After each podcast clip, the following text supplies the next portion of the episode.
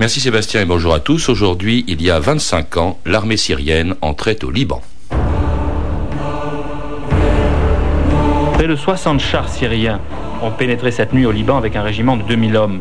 Bérets rouges, tenue léopard. Après la relance des combats ces derniers jours qui ont fait cinq cents morts en un week-end, la Syrie accentue donc son intervention militaire au Liban.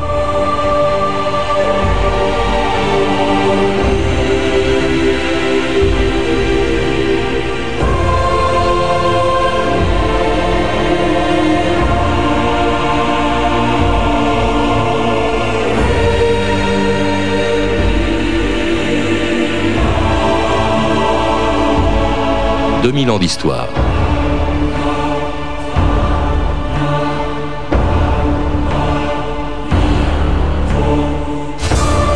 Depuis hier, le président de la République libanaise est à Paris en visite d'État. Une visite qui coïncide par hasard avec l'anniversaire d'un événement oublié, mais qui a marqué tous les Libanais. C'était il y a vingt-cinq ans, en mai mille neuf cent soixante-seize, l'invasion du Liban par l'armée syrienne. Personne à l'époque n'aurait pu imaginer que vingt-cinq ans plus tard, elle s'y trouverait encore et qu'aujourd'hui, la politique intérieure, la diplomatie et l'économie libanaise seraient sous tutelle syrienne. Bien sûr, officiellement, les trente-cinq mille hommes de l'armée syrienne présents au Liban sont des alliés. Bien sûr, les responsables libanais désignés par Damas rappellent à qui veut l'entendre qu'il y a vingt-cinq ans, l'arrivée des Syriens avait favorisé la pacification d'un pays ravagé par la guerre civile. Mais depuis qu'elle est finie, depuis que les Israéliens eux-mêmes ont quitté le sud Liban il y a un an, que signifie le maintien d'une armée syrienne dans un pays qui, en mille neuf cent soixante-quinze, au pire moment de son histoire, rêvait encore de voir cohabiter les deux communautés qui y vivent ensemble depuis des siècles? Pour la première fois depuis le début de la guerre civile libanaise, la majorité silencieuse descend chaque jour dans la rue, malgré les tirs et les explosions qui frappent la capitale. De petites gens, pour la plupart, sans travail depuis des semaines en raison du conflit, qui demandent que cessent les combats et que soit préservée l'unité nationale. C'est pour, pour euh, prouver à tout le monde que le Liban est, est, Liban, est Liban, libanais seulement, ce n'est pas ni chrétien ni musulman. Dites-le en France, dites-le dans le monde entier que le Liban est libanais, musulman et chrétien, et tout, toutes les autres confessions aussi. Antoine Basbous, bonjour. Bonjour. Vous êtes directeur de l'Observatoire des pays arabes et vous êtes également originaire du, du Liban, donc d'un pays où, malgré les manifestations que l'on vient d'entendre dans cette archive de mille neuf cent soixante-quinze, eh bien, s'est déclenchée la même année une guerre civile effroyable, puisqu'elle a fait, je crois, cent cinquante mille morts, ce qui n'est pas rien dans un pays qui, à peine, qui avait à l'époque à peine trois millions d'habitants. Et c'est cette guerre civile qui a entraîné, qui a été le prétexte de ce dont nous allons parler avec vous, puisque c'était il y a vingt-cinq ans, l'entrée des Syriens euh, au Liban. Alors, selon certains, ils sont entrés en libérateurs, ils sont venus sauver les, les chrétiens. C'est même comme des libérateurs euh, qu'en parle l'actuel président euh, Lahoud euh, en visite officielle à Paris, et qui dit, au fond, c'est des alliés. Ben, il peut justifier ceci parce que euh, le président Lahoud a été euh, désigné, pour ne pas dire euh, plus, par, euh, par Damas, et donc toute son équipe, toute son équipe, son gouvernement, même les députés, et même dans la, l'administration, euh, dans ses basses couches, Euh, les gens sont désignés par les Syriens. Donc nous sommes dans un pays vassalisé, dans un pays euh, domestiqué, par, occupé, colonisé par euh, les Syriens, non seulement par les trente-cinq mille hommes qui occupent le terrain, mais également par un million de travailleurs qui rentrent et sortent sans visa, sans rendre compte à qui que ce soit, et qui prennent sur le Liban l'équivalent de quatre milliards de dollars par an. Alors on y reviendra, Antoine Basbous, mais d'abord remontons un peu dans le passé sur les causes précisément de l'entrée de cette armée syrienne Euh, dans une guerre civile, après un an de guerre civile, dont j'aimerais que vous nous rappeliez également les origines. On le sait, c'est évidemment des affrontements entre les dix-sept communautés reconnues à l'époque au Liban. Ça fait beaucoup. Le terme guerre civile ne convient pas à la situation, puisque déjà en soixante-quinze, déjà avant soixante-quinze, c'est-à-dire soixante-neuf soixante-treize, les premières batailles étaient livrées entre l'armée libanaise unie d'un Liban mmh. entier avec l'O L P palestinienne. Donc c'était pas une guerre civile, c'était une guerre plutôt régionale. Euh, en fait, le, le Liban souffre de plusieurs fragilités. Il faut savoir que c'est un pays hétéroclite où il y a dix-huit communautés et que la règle, c'est le consensus. Et face aux tensions régionales, internationales, eh bien, ce consensus a fléchi. Et le Liban n'a jamais été une dictature, ne peut pas être une dictature. Et c'est pourquoi il est fragile par rapport aux dictatures qui l'entourent, où là, on trouve un homme, un clan, euh, des services qui contrôlent l'ensemble du pays. Mais aussi, ça tombe dans un contexte où euh, vous avez des Palestiniens qui ont été chassés de leur terre, voilà, en quarante-huit, et puis il y a aussi...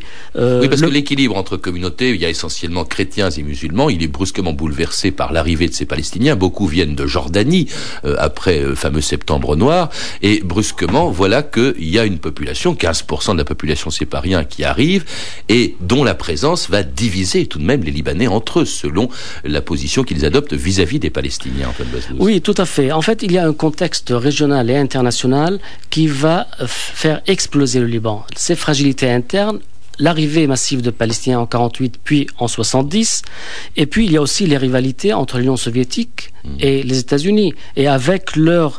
alliés respectifs arabes. Donc le Liban est devenu le théâtre de toutes ces batailles interarabes entre l'Est et l'Ouest, entre Palestiniens et Libanais, entre Palestiniens et Israël. En tout cas, ces, ces interventions, ces intérêts étrangers ne sont pas encore apparents lorsqu'en soixante-quinze donc, se déclenche euh, cette guerre entre les communautés euh, libanaises, dressant entre autres les Palestiniens et leurs alliés euh, musulmans, notamment aux phalanges chrétiennes de Pierre Gemayel.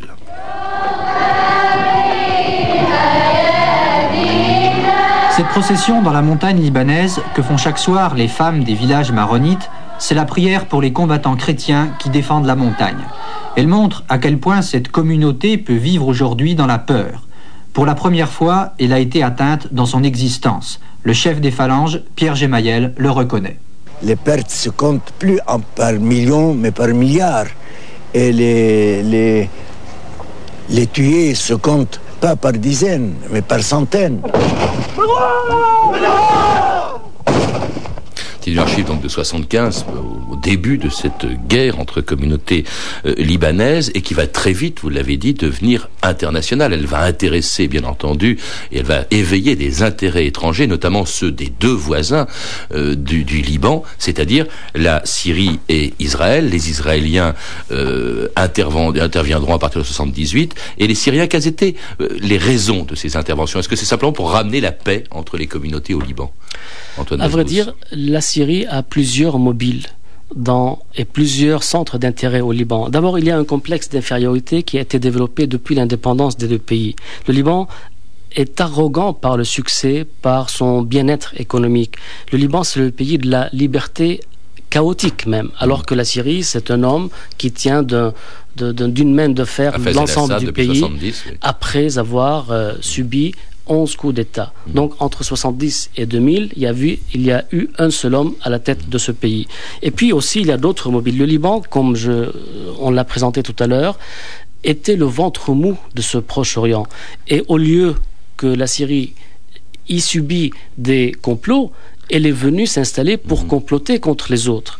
Et puis il y a aussi la légitimation de la domination alaouite à Damas. Il fallait que le régime minoritaire euh, du président Assad puisse euh, s'accrocher aux idéaux de la majorité et en quelque sorte étendre son pouvoir mmh. sur le Liban pour des raisons économiques, pour des raisons stratégiques, pour des raisons euh, politiques également.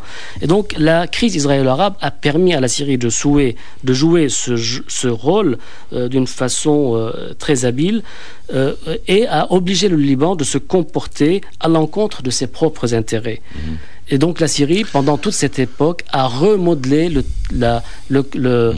euh, le leadership libanais. A... Seule lui a résisté la communauté druze de, euh, et de Walid Joumblatt. D'accord. Alors il y a, y a effectivement les intérêts euh, syriens, il y a les intérêts israéliens aussi. Israël, d'une part, est évidemment gêné de voir les Palestiniens au sud du Liban s'en prendre à leur territoire, ce qui va justifier un certain nombre d'interventions israéliennes. Autrement dit, voilà deux pays qui menacent évidemment l'indépendance de, du Liban, et avec la bénédiction, parce que ce sont quand même deux pays théoriquement ennemis, avec la bénédiction d'un autre partenaire important, c'est les États-Unis. Vous avez dit dans un article récent au Figaro que, enfin, et puis je crois que c'est assez connu, Kissinger avait donné son feu vert en disant aux Israéliens et aux Syriens, allez-y, pourvu que vous ne dépassiez pas une certaine ligne rouge. C'est ça, en soixante-seize, l'accord de la ligne rouge. Oui, en fait, euh, il fallait contenir l'O L P au Liban. La Syrie s'est chargée, elle a, elle a dit, eh bien moi je rentre au Liban, je contrôle les Palestiniens, euh, et Israël a dit, mais attention, il faut des lignes à ne pas franchir, c'est-à-dire mmh. la rivière euh, du Litani, Litani oui. les airs libanais et l'espace euh, maritime libanais. Et ce sont ces lignes rouges qui ont été établies par Kissinger en soixante-seize, euh, is, la Syrie contrôlant à peu près quatre-vingts pour cent du territoire, les airs et la mer, ainsi que le sud du Liban, était placé sous le contrôle mmh. israélien. Alors le feu vert des États-Unis permet évidemment d'abord aux Syriens d'intervenir, ce qu'ils font donc euh, dès, le, dès le début de l'année euh, dix-neuf cent soixante-seize, mais surtout ils entrent en force le vingt-neuf trente mai, premier juin euh, dix-neuf cent soixante-seize, donc sous prétexte de défendre les chrétiens qui étaient en difficulté euh, à l'époque, euh, le, l'entrée des troupes donc syriennes, évidemment commentée de diverses manières par les journaux français de l'époque, la revue texte Stéphanie Dinkam. Oui, là, en France, l'entrée des troupes syriennes au Liban suscite des réactions hein, diamétralement opposées. En gros, à droite, on est plutôt soulagé et à gauche, on s'indigne. Invasion syrienne au Liban, titre par exemple Libération et le quotidien de Paris. Les forces syriennes envahissent le Liban. Indignation aussi dans le quotidien communiste L'Humanité qui écrit « Toutes les organisations politiques libanaises, à l'exception des phalanges fascistes, ont condamné cette nouvelle intervention étrangère. » Alors, une vision tout à fait différente, en revanche, dans France Soir, qui présente la Syrie cette fois comme un sauveur. Pour les civils libanais décimés, exténués, terrorisés, l'armée syrienne est peut-être le dernier espoir, écrit donc France Soir. C'est aussi le sentiment de l'Aurore qui titre « Liban, force syrienne au secours des villages chrétiens assiégés ». D'ailleurs, le lendemain, Roland Fort, dans l'Aurore, dans son éditorial, le constate « L'ordre règne au Liban, les quinze mille Syriens qui campent avec leurs chars sur les ruines accumulées au port de Beyrouth par quatorze mois, quatorze mois de massacre sont parvenus à arrêter les combats fratricides ». Alors pour Noël Darbroz aussi, dans La Croix, la Syrie était le dernier recours. Dans l'impossible imbroglio libanais, dit-il, l'intervention syrienne, si elle va jusqu'au bout, ne devrait pas tarder à clarifier la situation. Mais le journaliste de La Croix n'est pas dupe des intentions de la Syrie. Elle pourra enfin, dit-il, réaliser son rêve secret d'une grande confédération englobant sous sa tutelle Jordanie, Liban et un futur micro-État palestinien à sa dévotion. Alors dans le Figaro, Jacques Guimet Brulon remarque, je cite, que l'opération syrienne a été soigneusement préparée et minutée, que le général Assad avait le double feu vert de Washington et de Jérusalem. Et l'éditorialiste du Figaro ne peut dissimuler une certaine amertume devant tout le sang libanais versé pour rien, semble-t-il.